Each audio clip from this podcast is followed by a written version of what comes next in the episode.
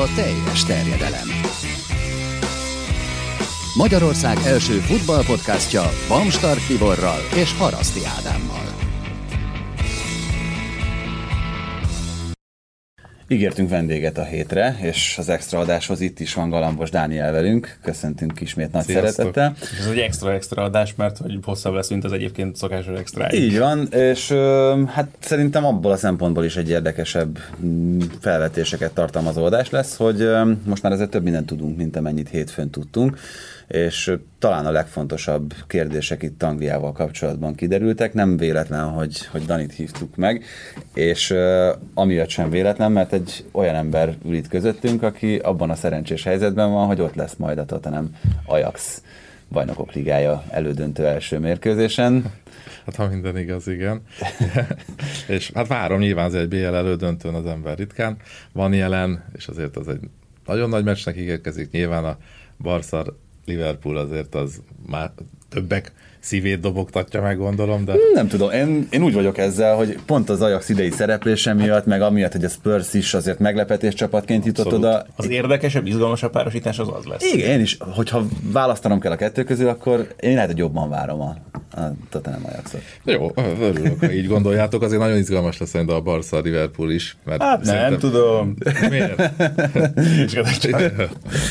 Nem, mert sokan azt gondolják, hogy a Barca simán, és most már azért az Ajax is arra polcra került, hogy most szinte a Tottenhamet gondolják sokan esélytelenebbnek, ugye két ilyen meccs után valahol persze érthető az Ajax, mégiscsak lefocizta a Juventus, főleg a második félidőben, a Reált is, tehát most sokaknál ugye a súranó pályán már inkább a Spurs van, ami hát ugye itt az a lényeg, hogy a Spursnél nem játszik három rendkívül fontos ember majd ezen a meccsen, ugye Harry Kane, Son eltiltása miatt, Sissoko pedig sérülése miatt, ez a három játékos most tényleg hát a három létfontosságú szinte, igen, a középpálya legjobbja a Sissoko, így van, a három legjobbja a szezonnak pontosan nagyjából, és ha ők játszanak hárman, akkor azt gondolnám, hogy bármennyire is csodálatos az Ajax futballja, az eddigi menetelése, azért ez a Spurs, ez már egy rutinosabb csapat, ez inkább egyben fizikailag sokkal erősebbnek gondolom, és sokkal nagyobb esélyt adnék neki, így a hármas nélkül. Ez egy irtózatosan kemény lesz a Tottenhamnek, és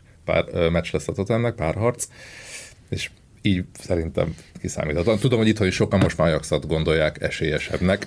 Én egyébként egyetlen egy dolog miatt nem, és az pont az, hogy ha Pochettino valamit nagyon ért és nagyon tud, akkor az, hogy hogyan játszon egy olyan csapat ellen, amelyiknek a játékát elrontani kell alapvetően. Nem véletlen az szerintem, hogy beszéltünk itt róla a közelmúltban is néhányszor, hogy a City tőle szenvedte el az első vereségét annak idején, az a csodabarca, ami Guardiolával mindent megnyert 2009-ben, az kikapott Pochettino Espanyoltól a Camp Nou-ban. Talán emlékeztek ti is, meg sokan emlékeznek arra a meccsre, amikor az a nagyon jól kinéző Chelsea, ami Contéval mindjárt az első évben bajnok lett, milyen meccset játszott a Tottenhammel, amikor váratlanul föltette azt a háromvédős rendszert, amit korábban nem sokat láttunk még a Spurs-től, tehát hogy ehhez hihetetlen intuíciói vannak Mauricio Pochettinónak, hogy egy-egy mérkőzés hogyan alakítsa a csapatát. Ez így van, igen, hát nyilván nagyon alapos edző, elemzi az ellenfelet, és nagyon érzi, hogy éppen mit kell csinálni. Van benne egyébként egy adag Diego Simeonéból is, abból a szempontból, hogyha kell, akkor ő tökéletesen tudja, hogy tehát az kell, hogy beálljon a kapuja elé, és neki most az eredményesség azt követeli meg, hogy inkább csúnyán futballozzon. Ugye a Spurs-től azért hajlamosak vagyok, azt mondom, azért szépen focizik, de amikor egy olyan helyzet van, simán nem szégyel védekezni akár 10 ember, és abból a kontra viszont azokat elindítja, és megvannak hozzá az emberei, ugye Eriksen, Alli, Son, Kane, Sissoko, ha ők elindulnak, akkor azért ott baj, Lucas Moura, igen. Hát most hogyha benne kell, hogy legyen minden reménye. Most egyébként felsoroltunk azok közül, néhányan ugye nem lesznek, most lesz helyette Alli, Eriksen és Moura, akikben bízhat így, hogy megindul, úgyhogy valóban nagyon érdekes meccsnek érkezik. Itt az Ajax részéről azért most már túllépett azon ez a történet szerintem. Minden esetben itt a Bayern, a Real és a Juventus elleni mérkőzés erre tökéletes példát szolgáltat, hogy itt egy olyan fiatal csapatról van szó, amelyiknek éppen kijött a lépés, tehát ennél azért már ez több. Igen, ez így van, ez ennél több, meg másrészt ők is nagyon jól érzik, hogy nekik, bármennyire furcsa ezt kimondani, nekik ez az utolsó sanszuk. Ugye ezt a csapatot szétfog 20 évesen, 19 évesen, mert szét fogják szedni, ugye tavaly olvastam egy cikket, tavaly leültette Overmars és Edwin van der Sar, ugye a sportigazgatónak, a klubvezető, a csapat 7 meghatározó játékosát, ugye, hogy megnézzenek felvételt, párba korábbi legendás Ajax játékosokkal tették párba, lehet, hogy biztos ti is olvastátok ezt a cikket, vagy már beszéltetek róla, akkor nem mondom el, mert akkor a nézőknek. Mondom, újszülöttnek minden vicc.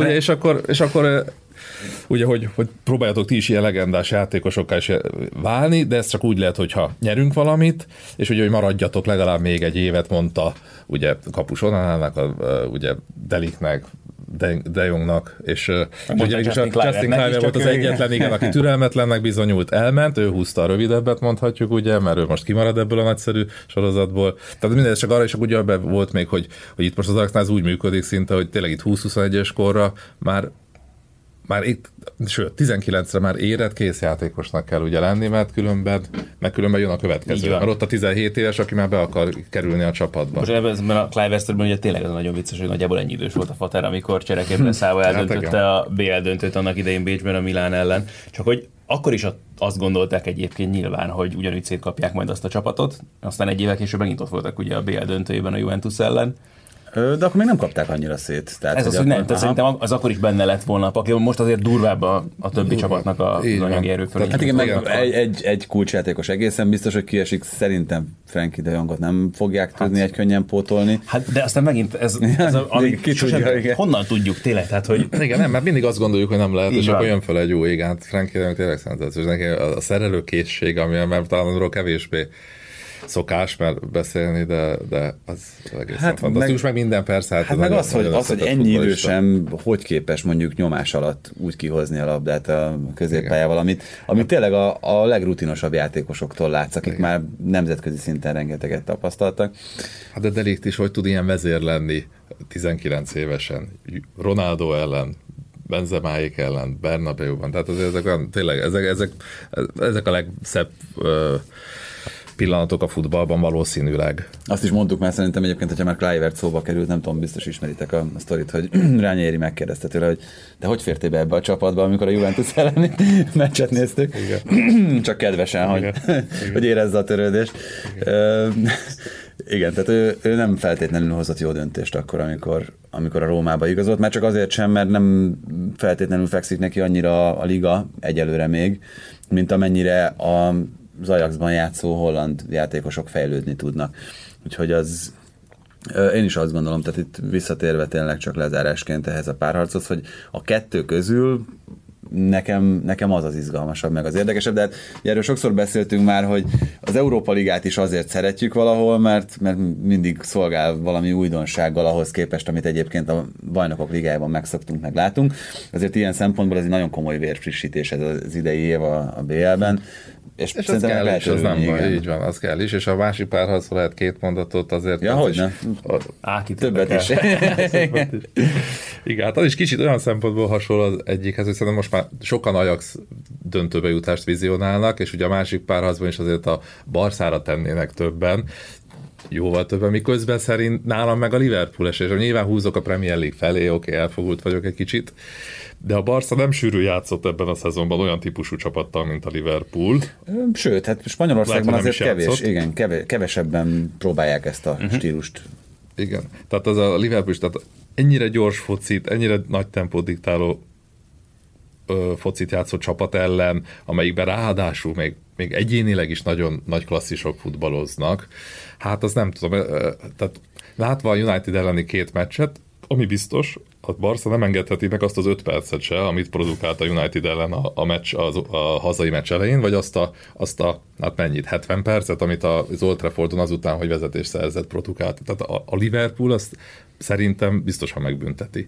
Tehát ott azért most egy magasabb szint a Liverpool, mint a United, sok szempontból, és Mindig azt mondjuk, hogy a Barca már nem játsza el ezt újra. Ugye, amit korábban ugye a Juve ellen oda ment Torinóba, és simán kapott egy 3-ast, ugye úgyhogy előtte a PSG-től megkapott ugye 4-et. És azt mondom, nem, még egyszer nem lép bele ugyanabba, de belelépett ugyanabba. Aztán Rómában megint nem játsza el, belelépett ugyanabba. Tehát ez a kicsit ilyen, én kicsit lazára veszem, tehát hogy mi vagyunk a Barca, futballozunk, nem biztos, hogy ezerrel bele kell menni ebbe a párhazba, én legalábbis ezt érzem ezeken a meccseken. Ez nyilván adódik a játékosok karakteréből is, akik ott játszanak, nem? Tehát, hogy iszonyatosan nagy sztárok, Suárez, Messi, akiknek, hogyha kijön a lépés, hogyha olyan napjuk van, akkor nem biztos, hogy van csapat, amelyik meg tudja fogni őket. Igen, viszont ha nem, akkor úgy azért lehet venni a kedvét ennek a Barcának, mindig az az érzésem, amikor játszik. Nem? Igen, ez így van, de mondjuk például pont az Old Trafford az elején úgy lépett föl, a gólt is rugott egyből, úgy lépett fel a Barca, hogy én várnám egy Barcelonától, hogy ha már ennyire tud futballozni, akkor még tegye mellé azt a hozzáállást, elszántságot, tehát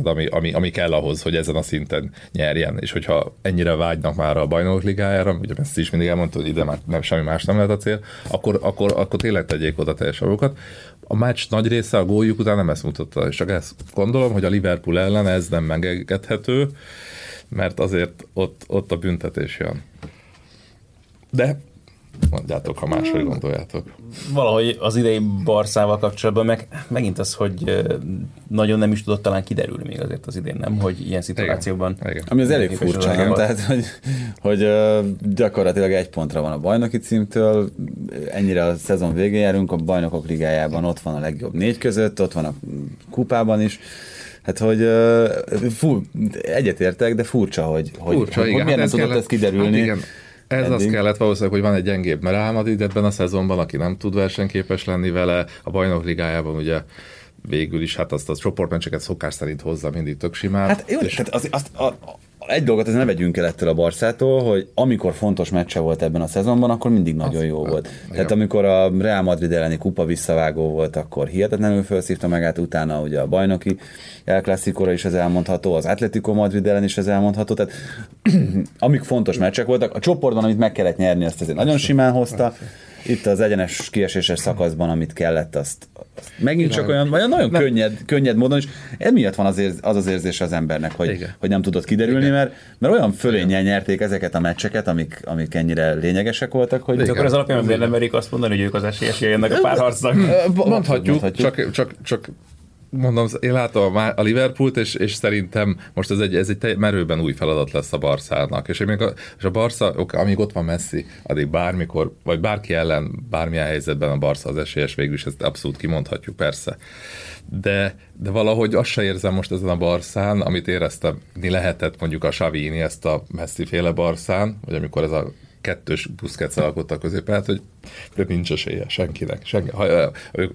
Pláne Guardiola, de Luis Enriquevel is, amikor mondjuk Neymar és Suárez volt, hogy nincs. Ők egy kicsit fociznak, nincs senkinek a világon. Szerintem most ez a Barca már nem az a Barca, még ha rendkívül jó is, és nyilván a világ egyik legjobb csapata, lehet, hogy a legjobb, de nincs ez a többieknek, hogy nincs az, hogy már többinek esélye sincs. Hát pont múltkor beszéltünk, mert hogy igazából az a csoda, hogy ez a csapat 2015 óta nem járt az elődöntőben, nem? Tehát, hogy ez hogy alakulhatott úgy az elmúlt 3 év, hogy Azért, mert szerintem itt hozzáállásbeli hibák voltak leginkább. Mert de minőségben azért minőség nagyjából megvolt, igen.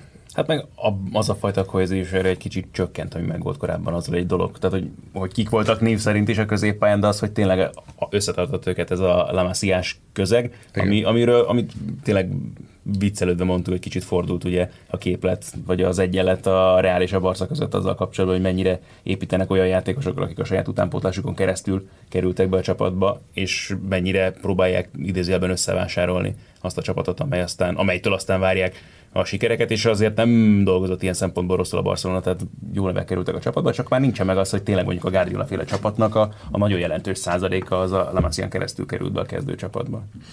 Hát igen, és arról egyébként akkor is beszéltünk még itt a podcast első adásaiban, hogy az nem várható el a La Masiától, hogy minden évben oncson 2-3 olyan tehetséget, aki aztán beépíthető, tehát ez egy hihetetlen kegyelmi állapot volt ott a Guardiola-féle időszakban, hogy 7-8 játékos, aki stabil alapember volt, az mind saját nevelésű volt. Ez így van, hát és Messi. Tehát Messi lénye, szerepe, minden más dimenzióba helyez. Majd ez akkor derül, amikor nem lesz Messi, hogy akkor most az Alamázia milyen, Barcelona milyen Messivel, tényleg egy más kategóriát képviselnek. Ez így van. Meg hát hányszor mondtuk, meg hányszor hallottuk azt, hogy na, akkor itt lehet a következő, ugye először Krikicsről, aztán szépen folyamatosan jöttek ki azok az emberek, akik aztán vagy eligazoltak, többnyire azért arról beszélhetünk, hogy alacsonyabb szintre, mint a Barcelona, vannak, akik egyébként nagyon szép pályát futottak, mint Pedro, szerintem, erre jó példa, aki a Chelsea-nél is meghatározó ember tudott lenni, de hát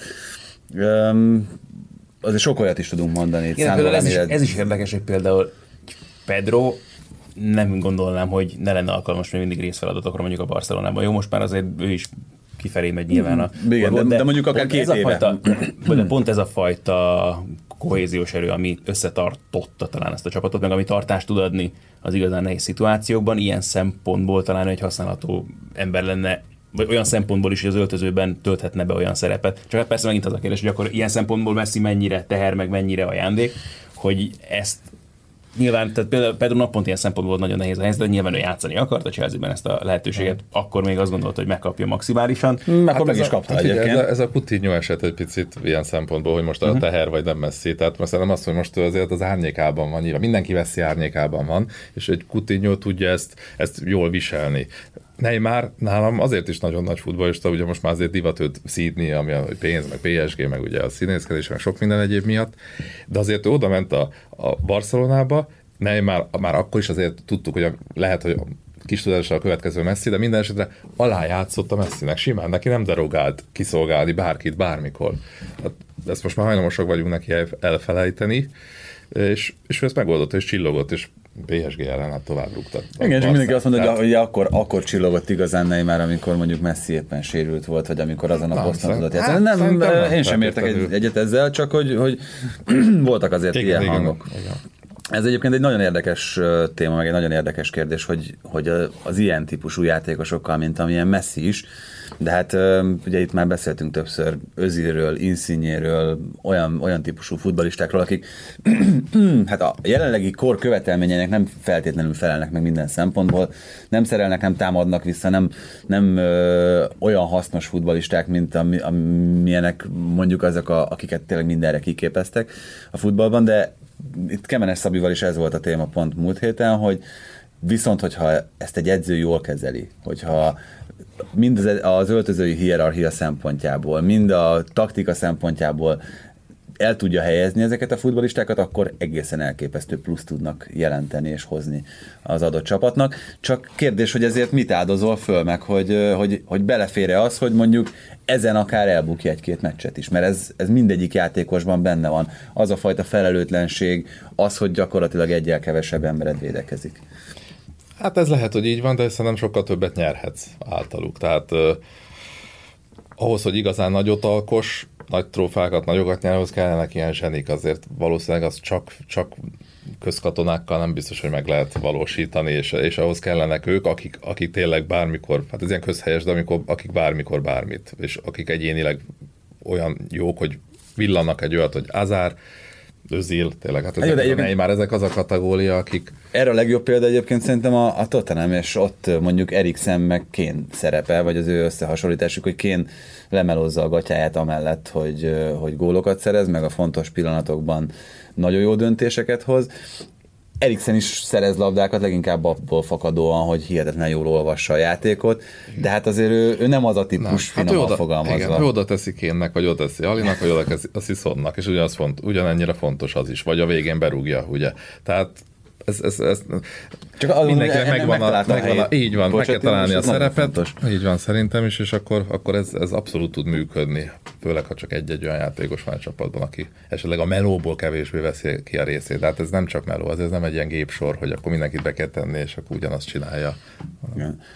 Többen kérdeztétek, és ezt szerintem érdemes helyre tenni, mielőtt egy kicsit átnyargalunk az Európa Ligára, hogy itt hogyan alakul Angliában, hogyha esetleg angol csapat nyeri a BL-t és az Európa Ligát is, és esetleg két olyan csapat nyeri meg, amelyik nem lesz tagja a top 4-nek, mert még akár ez is előfordulhat. Hát nos, hát az a jelenlegi szabályozásnak a lényege, hogy egy országot, egy szövetséget 5 csapat képviselhet a Bajnokok Ligájában, tehát hogyha az történik, hogy a 4 bajnoki szereplés alapján bejutó csapat mellett még további 2 jut be, a Bajnokok Ligájából és az Európa Ligából, akkor a Bajnokok Ligájából és az Európa Ligából bejutó csapatok azok ott lesznek, és kiesik a 4. helyezett angol. Tehát simán előfordulhat az, hogy a BL győztes és az Európa Liga győztes fölött zár valaki, de végül nem szerepelhet a Bajnokok Ligájában. Hát azért szerintem akkor, amikor ezt a szabályt megalkották, akkor sem feltétlenül számítottak ilyen extremitásra, mint ami, gondolom, ami ebben a szezonban összejött. Volt annak idején hasonló, ugye, amikor Isztambulban nyertek, hogy utána a következő szezonban azért kellett a harmadik sele, vagy második sele kezdeni a BL selejtezőt. És akkor változtattak nagyjából meg. Hát akkor változtatták meg azt, hogy a címvédő az indul. Igen. De és akkor utána szerencsére úgy változtatták meg, hogy a címvédő a főtáblán kell, hogy szerepeljen. Igen. Aztán volt, hogy 2012, amikor a Chelsea nyert, akkor a 4. angol nem indult, az a Tottenham. Akkor még a 4. Meg akkor volt ugye a Dinergate, amikor ugye gyomorbrontásnak hasonlóan az utolsó meccsen nem tudtak játszani játékosok. Igen. Úgyhogy, hát igen, most azért úgy, igen. Hát valóban arra van esély, hogy az Európa Ligát megnyerő, ugye az nem lesz a 4-ben. Arra azért van sal. Hát a tegnapi eseményeket követően aztán végképp. Hát igen, attól függően, hogy Chelsea ott van még. Na de most már így van, igen, jó, a Spurs mondjuk, ha nem lennének sérültjük, akkor szinte tuti lenne, hogy 4-ben van, most is azért úgy tűnik, hogy azért meg lesz neki. De igen, ebből a 3-ból, amelyik egymást múlja felül a bukdácsolásban, kb. Az Arsenal. De ebben most tényleg az a gyönyörű, hogy tehát ezek után Emerynek ez a rotációs története, ez milyen szinten ütött vissza. Tehát, hogy hétfőn még beszélgettünk rá, hogy jó, hát igen, hogy az éve megszokhat. Érdekes dolog az, hogy ha megnézi azokat a meccseket, amikor Elneny és Gendúzi kezd a középpályán, akkor miért gondolja, hogy ez majd legközelebb működni fog? Tehát, hogy értem én, hogy forgatni kell azt a csapatot, meg hogy bele kell nyúlni valamilyen szinten, főleg ilyen meccsszámnál, meg ilyen sűrűségnél, de hát ez egy furcsa, hát furcsa döntés volt. Igen. Hát nekik az EL, ez most már nyilván rendkívül fontos, hát azért mégis Európa Liga specialistájáról beszélünk, Emery személyében, ugye. Hát meg ez a Valencia. És azért mindig úgy vagyok vele, tehát egy spanyol élcsapat, pláne ilyen kupa sorozatban, az mindenki számára mindig elképesztően nehéz. Tehát itt most a Valenciának legalább annyi esélyt adok, mint az Arsenalnak. Tehát ez egyértelmű. Nyilván Emery jól ismeri, azért az előny. Hát meg Emery, ha valamiben nagyon-nagyon jó, akkor most mit lehet élcelődni? Igen, lehet élcelődni itt a Barcelona-Paris Saint-Germainen, de ezekben a két meccses párharcokban azért általában ő remekül teljesít. Ezt tökéletesen bizonyította a Napoli ellen is, amit úgy ejtett ki, ahogy ki kellett ejteni az Arsenalnak, erről beszéltünk, hogy ott azért edzői szempontból szerintem az egy szép mestermunka. Meg valószínűleg az biztos, hogy működik nála. Tehát egyébként is azt gondolnám, hogy pláne egy ilyen éles nemzetközi kupa párharcra könnyebb felpörgetni egy csapatot, mint akár a Wolverhampton, akár a Crystal Palace ellen. Lehet, hogy valahol ez is ütött vissza ezeken a mérkőzéseken. Nyilván, tehát egyrészt azért gyorsan jött 2 másik meccs, azt követően, hogy kiharcolták idegenben a továbbjutást az Európa Ligában. És nagyon, tehát az is biztos, hogy speciálisan nagyon jól szokta felkészíteni Emery a csapatait az aktuális ellenfelekre. Nyilván más szitu az, hogyha nem a legösszeszokottabb, meg a legélesebb kezdőcsapatát állítja ki valaki ellen, de mondjuk ez is működött a Sevillánál, bár tényleg arra is érdemes visszanézni, hogy az utolsó éve milyen volt például Emerynek ugye a Sevillánál, amikor idegenben ugye egy éven keresztül nem tudtak meccset nyerni. Azért az idén is látszik, hogy az Arsenalnak az idegenbeni mérlege az egészen kevéssé vállalható. Mondjuk azt, hogy folytatta a Wengeri ér a végét. Abszolút. Hát ahhoz képest, hogy milyen jól kezdett egyébként, mert eleinte jöttek az idegenbeli győzelmek, elég hamar meg lett az a 4, ami az előző szezonban összesen. Meg nyilvánvalóan Gendúziban azért van potenciál, ez bár kiderült az idei szezonban is, de ettől függetlenül is, pláne, ha ránézünk arra, például Jenkinson is befért a kezdőcsapatba ezen a Crystal Palace elleni mérkőzésen, hogy az Arsenalnak azért a kerete nem feltétlenül elég vastag és hosszú arra, hogy végigbírjon egy ilyen szezont, minőségben kell valószínűleg ezt még tovább hízani, ha tényleg azt szeretnék, hogy ne csak az Európa Ligában, hanem mondjuk adott esetben a Bajnokok Ligájában is versenyképes legyen hosszú távon. Hát igen, pláne úgy, hogy Obamánk tényleg orsavényferdüléssel megy el műtétre, most 3 fordulóval a vége előtt. Ez egyébként most ez teljesen ennyire nem kapott levegőt, vagy mi van, mert azt el tudom képzelni, hogy már nem bírt futni, és akkor elmegyek, de hogy ezt hogy lehetett időzíteni ilyenkorra? Igen, és hát a hétvégén már játszhat, de most azért nem, hát rendben van, de hát ezt a meccset is. Hát igen. Azért talán kár volt feladni, hogy akkor most, vagy nem tudom, a várólistán most volt hely, tehát nem tudom, biztos az STK-ban igen így kapta meg, és tudta, hogy legközelebb egyébként meg 3 hónap múlva mehet majd, hogyha teljesen érthetetlen. Igen, teljesen érthetetlen számomra. Na, és akkor itt van nekünk a Chelsea, amit szerintem a legnehezebb elhelyezni, hogy akkor most jó ez a szezon, nem jó, ugye nagyon-nagyon hullámzó volt az egész történet, mert akkor, amikor kezdődött, akkor Sarriból, fantasztikus, milyen hamar átvették, mennyire eredményesek, 17 meccses veretlenségi sorozattal kezdeni egy bajnoki szezont, azért az nem hangzik rosszul, aztán nem működik, Sarri sem, Jorginho sem, semmi, amit ő elképzel, Kepa is hülyére veszi őt, stb. Tehát, hogy óriási kirengései voltak ennek az ingának, és akkor most elképzelhető az, most mondom a legpozitívabb forgatókönyvet, hogy az első szezonban lesz egy Európa Liga győzelem, meg egy top 4. Akkor mi a helyzet? Most azok után, hogy azért azt elég határozottan állították most már nagyon sokan, sőt a Chelsea szurkolók szerintem lehető leghatározottabban, hogy Sarrinak mennie kell, akármi is lesz. Igen. Itt a szezon végén. Hát nekem ez arra igazolás, hogy nem szabad nagyon elhamarkodottan ítélni soha, azt sokszor ezt szoktam mondani, tehát egy kicsit muszáj időt hagyni, hogy egy fiatal játékosnak, úgy egy új edzőnek is, hát de pláne egy új bajnokságban, annak meg feltétlenül, aki már bizonyított. Tehát akinek még soha nem volt semmilyen eredménye, és oda tesszük, és kiderül, hogy valószínűleg nem jó, az oké, de pláne annál, akiről már kiderült, hogy azért tud csapatot formálni, meg ti azt a Nápolyt jobban ismertétek, vagy ismeritek, de azért az egy jó Napoli volt, szóval olyankor kell időt hagyni, muszáj. Jó, más titó volt, hogy a Benitez is, aki Európa Liga győzelem után vette a kis kalapját, aztán lépett tovább Olaszországba. Igen, hát most... Igen. Igen, hát a Nápolihoz. Igen, most a kérdés, ezt a labdajáratos, sokpasszos játékot meg tudja ugye valósítani a Premier League-ben, kicsit más, nem, nagyon más azért, amit most látok egyelőre a Chelsea-től, mint a City-é, mert a City ugyanez a sokpasszos játéka, az sokkal agresszívebb, tehát mondjuk egy labdavesztés után ott a visszatámadás, ott, ahogy meg akarom szerezni, az 100-szor agresszívebb, mint amit a Chelsea produkál általában, meg gyorsabb is szerintem a City játéka, meg nagyobb egyéniségek vannak ahhoz, hogy ezt a játékot, ezt ilyen magas szinten művelje, ugye De Bruyne-vel, aki mondjuk sokat kellett, hogy kihagyjon, de akkor is De Bruyne-vel, David Silvával, Bernardo Silvával megvannak hozzá. Jorginho nekem is kicsi csalódás, ahhoz képest, amilyen nagy Déreldúrral jött meg, hogy a City is akarta, ahhoz képest nekem az ilyen kulcspasszai, nagy labdái, azok nincsenek meg, vagy pontatlanok, nem elég jók, tehát az, hogy ő a játékot el lehet vele kezdeni, a védők fölpasszolják neki, és mindig megjátszott, és ő teszi tovább, és direkt játszik sokszor, ez pozitív, ez nagyon jó, azt látom, hogy ő próbálja gyorsítani a Chelsea játékát, de amikor vannak azok a nagy labdák, azok nekem hiányoznak, amik én azt várnám, hogy neki legyen az egy nagy labdája, és ne csak az, hogy most direkt passzol. Én azt mondom, hogy Sarri nem azt várja, hogy úgy legyenek. Tehát, hogy... Jó, hát igen. Tehát, értem. Nála... valószínűleg igen, itt más a szerepe a csapatban nyilván, akkor igen. Igen, igen, ez az, amit soha nem tudunk, hogy igazából mit kért az adott játékostól valamelyik edző. Csak itt az a kettősség az, ami folyamatosan itt a Chelsea szezonjával kapcsolatban nekem jár az agyamban, hogy emlékszünk arra, nem? Amikor az első 2 hónap után sorra jöttek a játékosok azt nyilatkozni, hogy fú, én ezt szeretem a legjobban, Hazard soha nem játszott még ilyen jó edzőkeze alatt.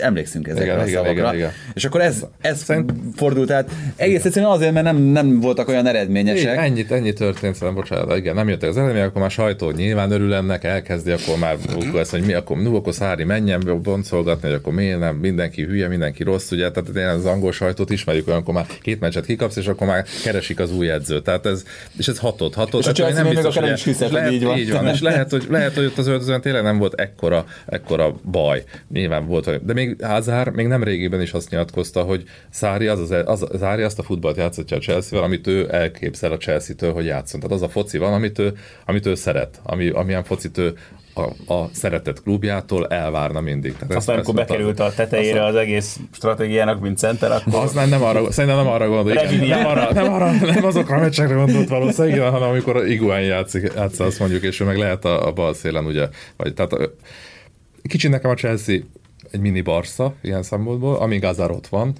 addig... Azt hittem, hogy egy nagy Napoli. Ja, nem tudom, volt ilyen szintű játékos, de a pici, úgy értem, pici mini Barca, hogy ott van egy Messi, és amíg van Messi... Hát a tízszínje volt Hazard. Igen, hát nem, de azért nincs az a szín. Nem, én is azt gondolom, hogy annyival jobb a Chelsea nyilván. És a Chelsea meg van egy Hazard, és akkor nyilván mellette is azért klasszisok vannak, de a világklasszis, aki az Hazard, és addig azért meg lehet menteni ezt a csapatot bármilyen helyzetből. Itt az a kérdés, ami szerintem felvetődik, és ebben nagyon kíváncsi is vagyok a véleményetekre, hogy hogyan értékeljük azt a felvetést. És ezt én is nagyon sokszor mondom, ti is nagyon sokszor mondjátok, hogy a Napoli-féle csapatot, a Napoli-féle csapatjátékot próbálja megvalósítani a Chelsea-nél Sarri. Hogy hibázik, amikor így gondolkozik? Mert nem, tehát hülyeség az, hogy te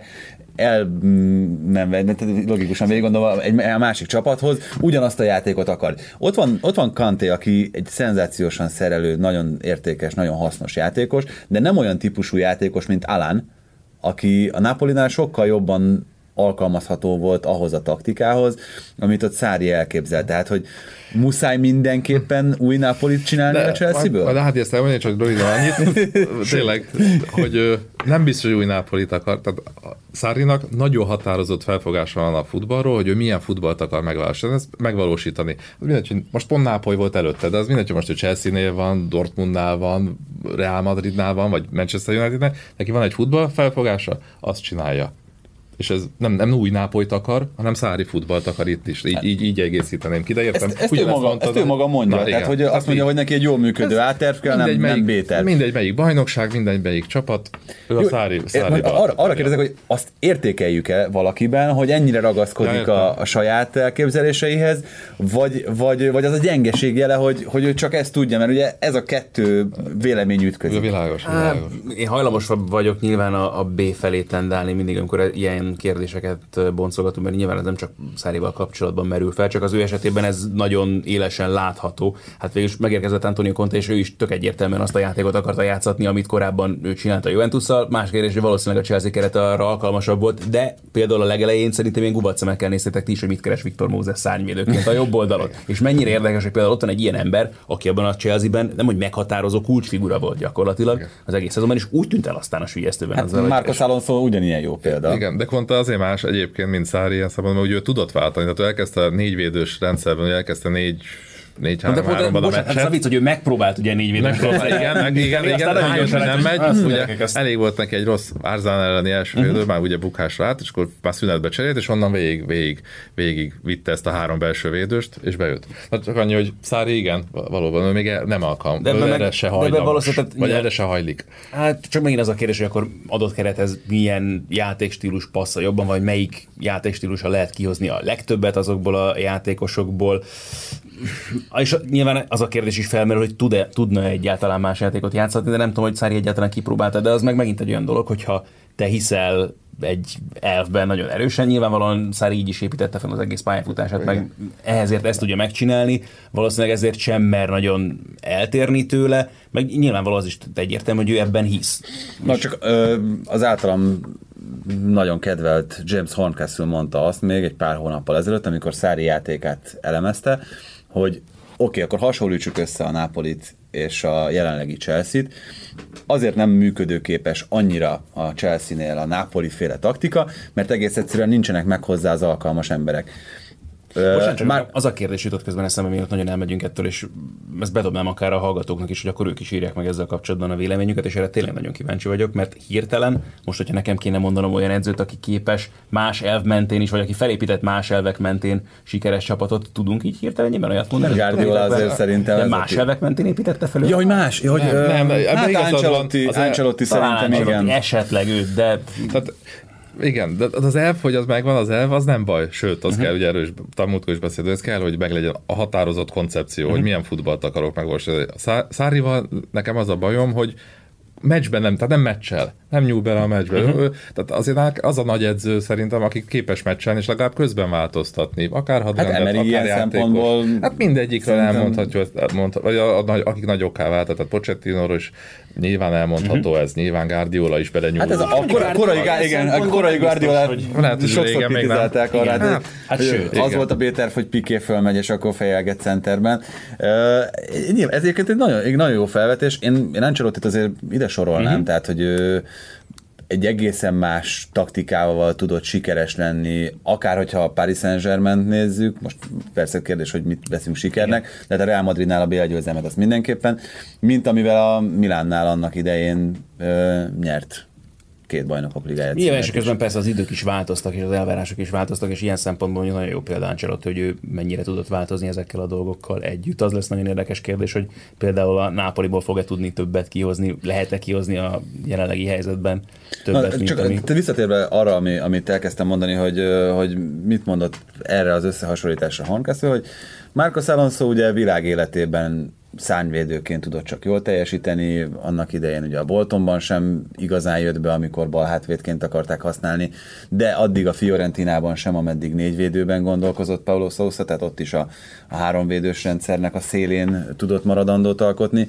nincsen Koulibaly szintű belsővédője, és hogyha szépen végigmegyünk az összes csapatrészen, akkor mindenhol van egy olyan kulcsjátékos hiánya Maurizio Sarrinak, ami nem engedi azt, hogy ezt a szintet följebb tornásza játék filozófiában, játék felfogásban, hogyha tényleg ez a Napoli féle, vagy a Napolinál is látott taktika az, ami működik. Ami egyébként nekem azért érdekes, mert Sarri munkájára talán kevesebben emlékeznek az Empolinál, ahol egy lényegesen gyengébb keret állt a rendelkezésére, de az a csapat, az ezekkel a gyengébb képességekkel is tudott nagyon-nagyon szépen futballozni, és tényleg azt élmény volt látni azt a kis csapatot, amely éppen akkor feljutva újdonságot tudott hozni. Ebben az a kérdés, hogy nem ismerték-e ki őt annyira, hogy... Hát igen, ez is benne van, de azért ez nyilván, amit most mondasz, az árulkodik egy edző képességeiről, hogy akkor a gyengébb játékosokból mit hoz ki, és azért azt se felejtjük, hogy azért itt, hogy első év egyrészt Chelsea-nél, és azért a Premier League-ben, ahol van 5 ilyen ellenfeled, tehát ott nem garantálható, hogy te ott leszel az első 3-ban mondjuk egyáltalán, és ahol van ráadásul 2 ilyen kimagaslóan jó csapat, mint a City, meg a Liverpool ebben az évben. Tehát szerintem azt lehet, hogy kicsit illúzió volt azt várni, hogy akkor nem volt egy Conte, és mindenki azt hitt, hogy hát, ha Sarriból is lesz egy Conte. Ez a Conte dolog is egy csoda volt, hát azért lehet, hogy az se, ha még 10 újra kezdődő edző lenne a Premier League-ben, ugye a következő 10 évben lehet, hogy egyszer sem nyerné meg. Most akkor pont megnyerte. Hát meg sok azért a második szezonban ezek kiderültek a fonákságai. És emlékszem, volt a Conte első év a bajnoki címével, amikor a City ellen City vezetett 1-0-ra Etihadban, 500 helyzete volt a Citynek, és azt hiszem az után volt, hogy az Arsenaltól csúnyán kikapott a Conte, és azt a City megnyeri azt a meccset, hogy onnan visszajön a Conte, hát kötve hiszem, és megfordított a második fél időben a meccset, talán a második fél időben, minden esetben a City nyert, és az egész egy kicsit átfordult, csak hogy milyen apróságokon múlik sokszor az, hogy valaki hova jut. De még annyi a Chelsea, egy mondat, ha lehet, akkor a Frankfurt, már nem vagy Ádi? Hát ugye, mert te ezerszer jobban ismered. Már. Mint mi. Hogy ott mik lesznek mit gondolsz a esélyek, lehetőségek? Megint ugye az a kérdés, hogy ott milyen csapatot tesz majd ki Sarri arra a meccsre, ott akkor éppen ő hogyan fog gondolkozni a saját további mérkőzéseivel a bajnokságban, de talán olyan nagyon most már itt erre a hajrára nem biztos, hogy szét kell rotálni a csapatát majd.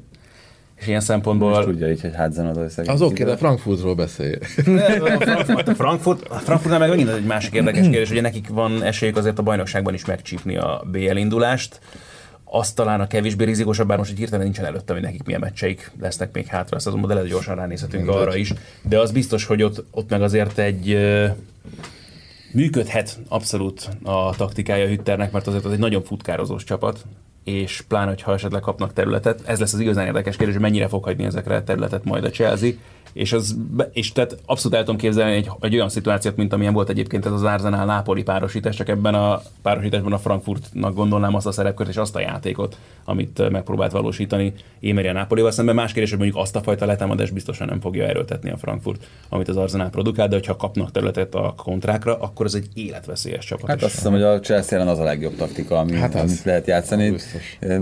Nyilván nem mondok vele egy olyan túl nagy okosságot, de ott, hogyha a Frankfurt szerzi az első gólt, akkor nagyon nagy bajban van a Chelsea. Az biztos, az egészen biztos. És azt megmutatja ez a Benfica elleni párharc is, hogy amit ott idegen belehoztak, még emberhátrányban is a Lusban. Jó, a Benfica meg képes azért csúnyán körülni magát, azért ezt többször megmutatták már ebben a szezonban. De tényleg, hogy van tartása ennek a csapatnak, ja, és az meg a másik fel, hogy azért Hütter is rotálgatta a saját csapatát itt az Európa Ligára bőséggel, úgyhogy vannak még tartalékai ennek a Frankfurtnak, nagyon úgy néz ki. Ott az a fontosabb egyébként, hogy a bajnokságból kiharcolják, hogy a játékos, vagy a kezdőcsapatokat figyelembe véve mi az érzésed? A magabiztosság, vagy a biztonságossága, tehát a nagyobb valószínűség, az most azért azt nézem közben, hogy játszanak otthon a Hertával, aztán én ugye az első Chelsea elleni meccs hazai pályán, utána mennek idegenben a Leverkusenhez.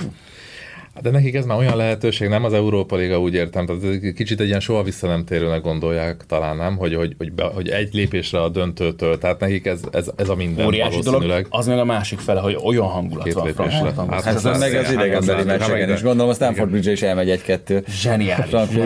Nyilván 3000-et fognak csak kapni, annyian lesznek bent, de hát a Londonban lehet, hogy lesznek 10,000. Mennyit aztak el, amikor az Arsenállal játszottak? Pár éve? Azt Kölnre gondolsz. Ja, Köln. Ott mennyien utaztak akkor? Az embertelen volt ott valami 40,000. Nem is az volt, hogy félházat a stadionban. Belgrádba mentek, azt hiszem 13,000, vagy valami, és meg Köln, azt hiszem akkor. Na mindegy. De ez nagyjából egyébként a Frankfurtnál is hasonló. Ugyanezt, tehát hogy ott is ezekre a meccsekre, amint lehet az összes ügyet elkapkodják, és olyan élőképek vannak, meg olyan hangulat, tehát az szenzációs lesz, az első meccs az egészen fantasztikus, és akkor megint csak aláhúzni tudjuk azt, amit mondtuk, ugye itt már a hétfőn beszélgettük egymással, miért nem lehet két külön időpontban rendezni azt a két meccset, mert megnézem mind a kettőt szívesen. Nem, lehet azért szerencsére két különböző csak a Frankfurt programja, tehát otthon Hertha, első meccs a Chelsea ellen otthon, aztán idegenben Leverkusen, idegenben Chelsea, otthon Mainz, és a végén idegenben Bayern München. A Bayern azért gyanús, hogy ott még simán benne van, hogy még harcban lesz a bajnoki címért, tehát az nem lesz egy egyszerű mérkőzés. Ha csak el nem dől korábban a bajnokság, akkor még ez lehet egy érdekes szitu. Hát nagyon nehéz, Hütternek ezt a 6 meccset ki kell maxolnia, vagy lehet, hogy hetet majd meglátjuk. Na de hát akkor ugye térjünk rá arra a témára, ami miatt csütörtökön gyűltünk össze. Tegnap lejátszották azt a manchesteri derbit, amit nagyon sokan döntő fontosságúnak véltek a bajnoki cím szempontjából. Eldőlt? Nem. Nem ez volt a döntő? Biztos megvolt számára? Megvolt tehát ha azt nézzük, hogy kik az ellenfelek hátralévő mérkőzéseken, akkor ez volt nyilvánvalóan a legkomolyabb kapaszkodó a Liverpool számára, amiben lehetett bízni azzal kapcsolatban, hogy még forduljon a helyzet a bajnokságban. De ezt beszélgettük ugye egymás között hétfőn is már, hogy egész egyszerűen azzal, hogy milyen nyomás helyeződik a csapatokra itt a hátralévő mérkőzéseken, és mindenkinek ott van a fejében az, hogy mi a tétje ezeknek a meccseknek. Nem lehet azt mondani egyetlen egy mérkőzésre sem, hogy ne lenne legalább ugyanilyen kemény majd itt a hátralévő fordulókban a City számára. Más kérdés, hogy a nyomás szerintem a Liverpoolon lesz nagyobb. Bár azzal, hogy ők még azért a Bajnokok Ligájában is helyt kell, hogy álljanak. Szóval az ő szempontjukból neccesebb ilyen szempontból talán az a hátralévő 3 mérkőzés, ami a bajnokságot illeti. Ja, hát közvetítésben is azt mondtam, azt tartom magam, hogy eldőlt szerintem, de egyetértek Ádival abból, hogy ez iszonyatosan nehéz ettől még a Citynek, de mégis azt gondolom, hogy eldőlt, mert nem látom, hogy hibázna.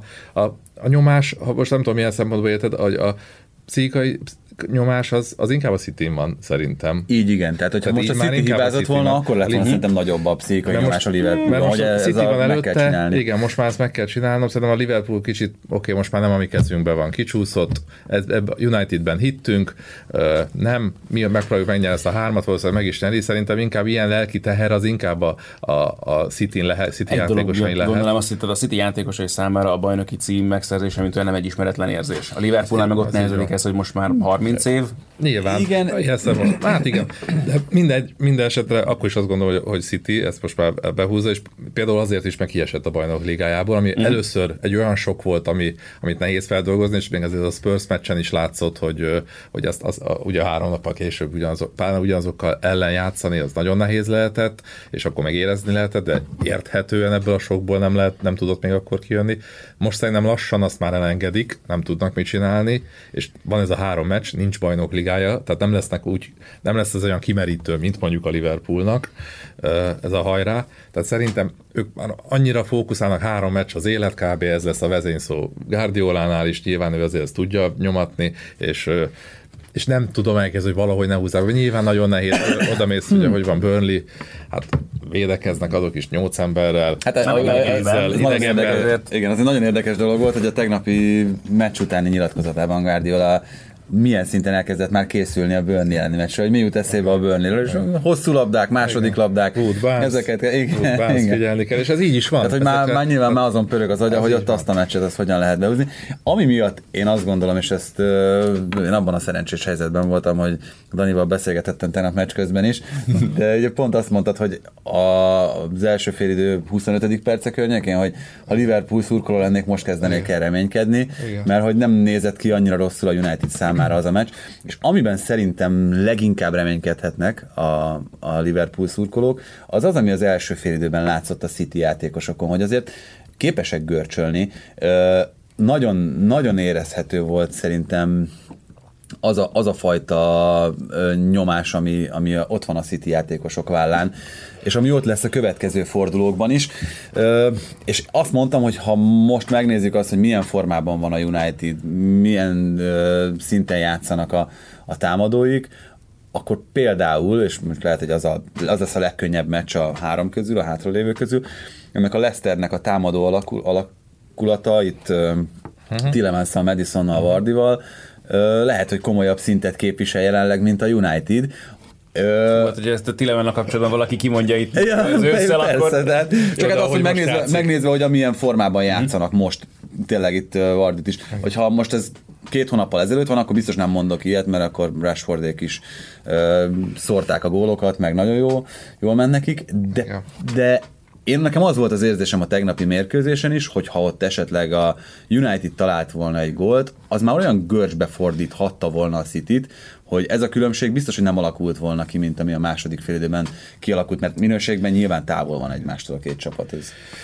Igen, ebben abszolút van igazság. Tehát most 2 dolog van, egyrészt ez a nyomás, igen, amit én leginkább a Bajnok Ligájában érzek a Cityn, tehát hogy azt nem tudja egész egyszerűen földolgozni, se Guardiola, erről is beszéltünk műsorban, se a csapat, és szerintem Guardiolának ez az idegessége ragad át a csapatra, és én mindig ezt érzem, még egy Schalke ellen is ezt éreztem, amikor szerencsésen ugyan, de megfordította a Schalke, és már mindjárt nem az a City játszott. Már kapkodtak egymásra is, néha kicsit veszekedtek, nem volt az a gördülékeny futball, és persze olyan tudáskülönbség volt, hogy aztán meg kellett Zane is, de olyan a különbség, hogy oké, lehozták simán, de az Spurs-en már nincs meg ez a differencia. Igen, ez az a szitu, az jut eszembe, hogy tehát Guardioláról az, hogy ez a maradék 3 szál haja is hullik ki, és üvöltös, és mutogatja, kungfúzik, hogy kihová mozogjon, egy Ancelotti meg ellenesen, hogy benyúl a zsebével, előveszi a rágot, megkérdezi a fiát, hogy ő is kéne. A 12-et, igen, az adott meccsen. Guardiolát ez a saját maga zsenialitása fogja megölni nyilván, tehát ő ebbe bolondul bele. Mind olyan zsenik végül is félig bendig, ugye azt szokták mondani, hogy na mindegy, jó, igen, nem. Igen. De hát ebben van igazság nyilván, és ez, hogy állandóan aggyal jár... Guardiola a futball vángókja? Nem tudom, hát nálam a legnagyobb edző, mindettől függetlenül, bár néha kicsit saját magamnak mondok ellent azzal, hogy végülis az edzősködés az egy sokrétű dolog, és sok minden beletartozik, és ez, hogy te hogy tudod mentálisan fölkészíteni a csapatot, az legalább olyan fontos, mint hogy ő most futballszakmailag hogy készíti föl. Szerintem mentálisan nem készíti föl rosszul, azt a görcsöt azt ugyanúgy ráteszi, amit te mondasz, hogy azzal, hogy ennyit gondolkozik, ennyi újításra törekszik, akár mérkőzésről, azzal egy kicsit gúzsba köti a játékosait is. Igen, biztos, meg látják rajta ezt az idegességet, hogy mennyire fontos ez, hogy kicsit ezt a görcsöt, és mondom, ezt érzem általában a City, még akkor is, hogyha nyilván most a Spursnek nagy szerencse is kellett ahhoz, hogy tovább is van, az a második félidő, az már nagyon a Citynek állt. És lehet, hogy egyébként ott is, és még Rudival, Rutka Janival beszéltem arról, igen, hogy lehet, hogy ott is volt egy pici hiba, vagy pici túlolvaskodás, amikor Agüero gólja után, amivel megvolt a továbbjutás, egyből cserélt egy óvatosat, és behozta Fernandinhót, és mindjárt megint két védekező középpályást, míg addig, amíg csak egy volt, ilyen klasszikus védekező középpályás, addig úgy támadott, ahogy a nagykörben meg van írva, és csak megúszta a helyzeteket a Spurs, és lehet, hogy rárugott volna még egy gólt, ha nincs egyből lesz, hogy oké, akkor most valahogy, és egy picit a görcsösség, oké, megvan a továbbjutás, most már kapaszkodjunk bele, és jussunk be. Valahol értem, ugyanakkor meg nem értem. Ezek azok a szituk, amikor Arsenal megpróbálta védeni az eredményt a meccs végén, és akkor behozott még egy ötödik védőt valamelyik csatárának a helyére. Tehát tudta, hogy hova helyezkedjen. A játékban ugye abszolút nem illet, a csapata sem ismeri ezeket a fajta szituációkat. Ráadásul aztán az is kérdés, hogy akkor éppen az adott játékos ki volt, mert emlékszem, amikor például még régi szép idők, amikor Igor Sztyepanovszal próbálta megoldani ezeket a problémákat az utolsó percben, hát nem igazán működtek. És ez egy nagyon érdekes szituáció, ilyenkor, hogy mit próbálsz elvárni a saját csapatodtól, mit is üzen egy ilyen csere egyébként a saját csapatodnak, talán ez itt a legérdekesebb ebben a szituációban, de az meg végképp, hogy az adott játékhelyzet mennyire ismerős a játékosoknak, és ebben a helyzetben az a taktika, amit próbált akkor, vagy az a formáció, amit próbált akkor így megvalósítani, hogy ez mennyire volt ismerős a csapatának, és mennyire akadályozta őket abban, hogy akár még lehet, hogy gurítottak volna még kettőt a meccs végén, hogyha maradt a régiben. Igen, hát erről ugye beszéltünk, hogy Burnley, utána jön ez a bizonyos Leicester elleni hazai meccs, és utána Brighton, ahol ugye nagy kérdés, hogy ott az még a Brighton szempontjából hogyan fog alakulni. És hát azt a Brightont azért, ahogy mondtam, az FA Kupa elődöntőben is nagyon-nagyon nehezen tudta legyőzni a City, jött az 5. percben szerzett Gabriel Jesus góllal. Nyilván nem lesz könnyű, csak azért a Premier League más, és pont amiatt is, hogy tényleg ezt már megnyerték, tudják milyen megnyerni, ez nem a Bajnok Ligája már, tehát az, hogy az agyadban ugye milyen kép fogalmazódik meg, az nagyon fontos, és szerintem a Premier League-nél nincs ez a görcs, nincs ez a, ennyire nem görcsölnek rá. És ezért gondolsz, hogy hogy City ezt a hármat behúzza, miközben ott az a Leicester tényleg, és nem tudom, hogy ti hisztek a sorszerűségben, vagy az ilyen természetfeletti erőkben, Pochettino szokta mondani, hogy igen, ilyen univerzális energiák. Hát de várj, és bocsánat, de csak a Brendan Rodgers-re akarok kiukadni, hogy aki, ugye, akit megfosztott a City a bajnok, ezt már röviden pedzegettem, akit megfosztott a bajnoki címtől a City ugye 2014-ben, ugye, mert a Liverpool előtt City lett a bajnok, az most oda megy a Cityhez, és mint volt Liverpooli... Hát na, várj, és ugyanabban a fordulóban a Newcastle a Pontáj, idegenben a Liverpool, Rafa Benitez. És gondolom Rafa Benitez nagyon támadó csapatot fog föltenni ott, és nem 11 emberrel a kapuja elé akar beállni. Azért mondom, hogy ebben még szerintem nagyon-nagyon sok olyan forgatókönyv létezik ebben a hátralévő 3 hétben, amit el sem tudunk most képzelni. És akkor nem beszéltünk még a Wolverhamptonról, a Premier League legjobb kontracsapatáról, most már nyugodtan ezt elmondhatjuk a tegnapi Arsenal elleni győzelme után, hogy egészen elképesztő az, hogy ez a csapat, ez több meccset nyert a top 6-os csapatok ellen, mint az alsó 6 ellen. És több pontot szerzett, mint az összes többi csapat ellen az egész bajnokságban, hihetetlen. Tehát, hogy...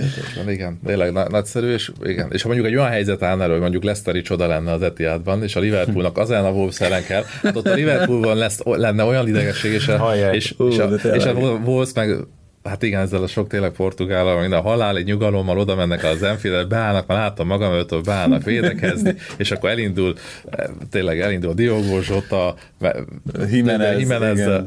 Raúl Jiménez, mint Moutinho is nevessel ott. Tehát igen, a két szélső, ugye Doherty és Johnny, a két szárnyvédő, hát az is még végül is, igen, tartogathat még. És közben Brightonban küzd a Manchester City az ellen a csapat ellen, amelyik a nem maradásért harcol. De hát ez az, hogy a City addig valamit, tehát hogy a City pont előnnyel megy ebbe bele, akkor már... Hát meg nyilván itt az is egy érdekes kérdés persze, hogy például mondjuk a Cardiff tud-e nyerni a hátralévő, vagy a következő 2 fordulóban, mert mondjuk az kell ahhoz, hogy a Brightonnak nagyon kelljen a pont azon az utolsó City ellen meccsen, úgyhogy hát itt még azt hiszem, hogy bőven lesz izgalom, meg érdekesség. Ádi, neked izgalmasan alakul majd a hétvégéd, ugyebár, mert... Így van, egy szó volt róla már korábban, aztán most vált gyakorlatilag pár nappal ezelőtt biztossá, hogy megyünk hétvégén Ábellel majd a Dortmund Schalke meccsre, amúgy a sok szempontból nagyon érdekes, a Schalkének egyáltalán nem biztos még a bennmaradása, bár most picit már kellemesebb helyzetben vannak azzal, hogy a Stuttgart, az, én nem tudom, mit művelnek már az idei szezonban. Ott ugye megint edzőváltás van, hétvégén is kikaptak, és ugye ma 6 pont az előnye most a Schalkének velük szemben, és a Stuttgart áll még az osztályozós pozícióban. Hú, az is egyébként nagyon érdekes szint, ugye van szerencsém Bundesliga 2-es meccseket is közvetíteni folyamatosan, és a HSV-nak a feljutását a szezon előtt szerintem mindenki biztosra vette meg automatikus pozícióban, a Kölnnel együtt, de most ehhez képest az a szitu a másodosztályban, hogy simán lehet, hogy a Paderborn még beelőzi, vagy akár még az Union Berlin is a HSV-t az automatikus feljutást érő pozícióban. Lehet, hogy akkor egy Stuttgart-Hamburg meccset fogunk látni majd a feljutásért. Hát mondjuk azt már HSV megszokta, nem az utóbbi évek. Abszolút, csak a fordított szereposztás lesz nagyon érdekes, mert mondom, milyen fejetlenség most a Stuttgartnál van, az ott egyáltalán nem biztos, hogy olyan nagyon nehéz feladat lesz. Na de a lényeg, hogy tehát a Schalkének ugye bármilyen hülyén is hangzik, a tavalyi második helyezett a bennmaradásért kell, hogy pontokat szerezzen, mondjuk ez nem igazán megy neki mostanában. A Dortmundnak ugye menne a bajnoki címért, és akkor ilyen szituációban találkoznak egymással azon a meccsen, ami egyébként is bármiféle tét nélkül a legfontosabb lenne az egész szezonban a két klub számára, úgyhogy nagyon-nagyon-nagyon kíváncsi leszek rá, és nagyon várom, mert az elég komoly izgalmakat tartogat a számunkra. Ez is lesz a fő témánk majd a hétfői műsorban, ezt már előre megígérhetjük.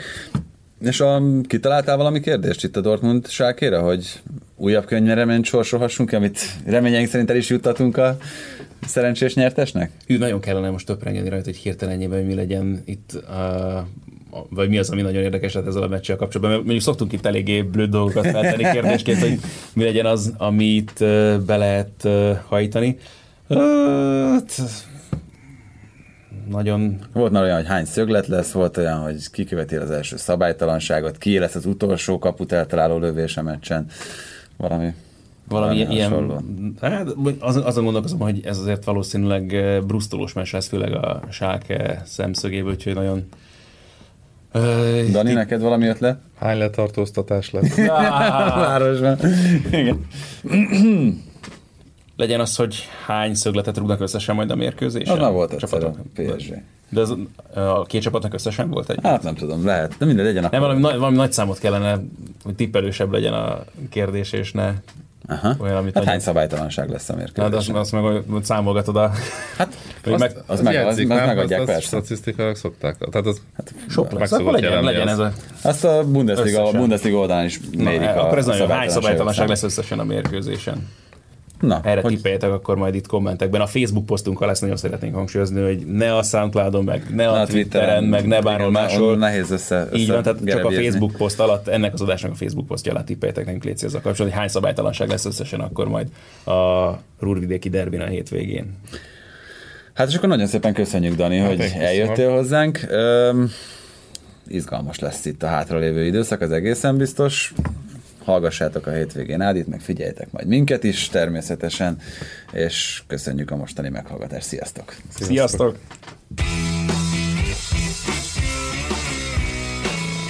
Ez volt a Teljes Terjedelem. Magyarország első futballpodcastja Bamstar Tiborral és Haraszti Ádámmal.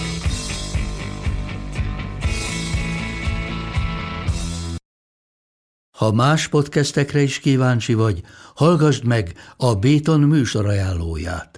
El tudod képzelni, hogy a podcastet, amit éppen most hallgattál, fél év múlva már a mesterséges intelligencia generálja? Mi sem. De ha érdekel, eljött már a gépek lázadása. Hallgass bele az Embertelen Podcastbe. Orsós Lajos vagyok, a műsor házigazdája. Egyelőre még élőben. Egyelőre. Fedezzük fel együtt, hogyan ismerkedik, randizik, mesél és vitatkozik Betty és Péter. Két teljesen mesterséges intelligencia. Lajos, a podcast címét mond még egyszer, léci. Oké. Okay. Embertelen Podcast. Ez a műsor a Béton közösség tagja.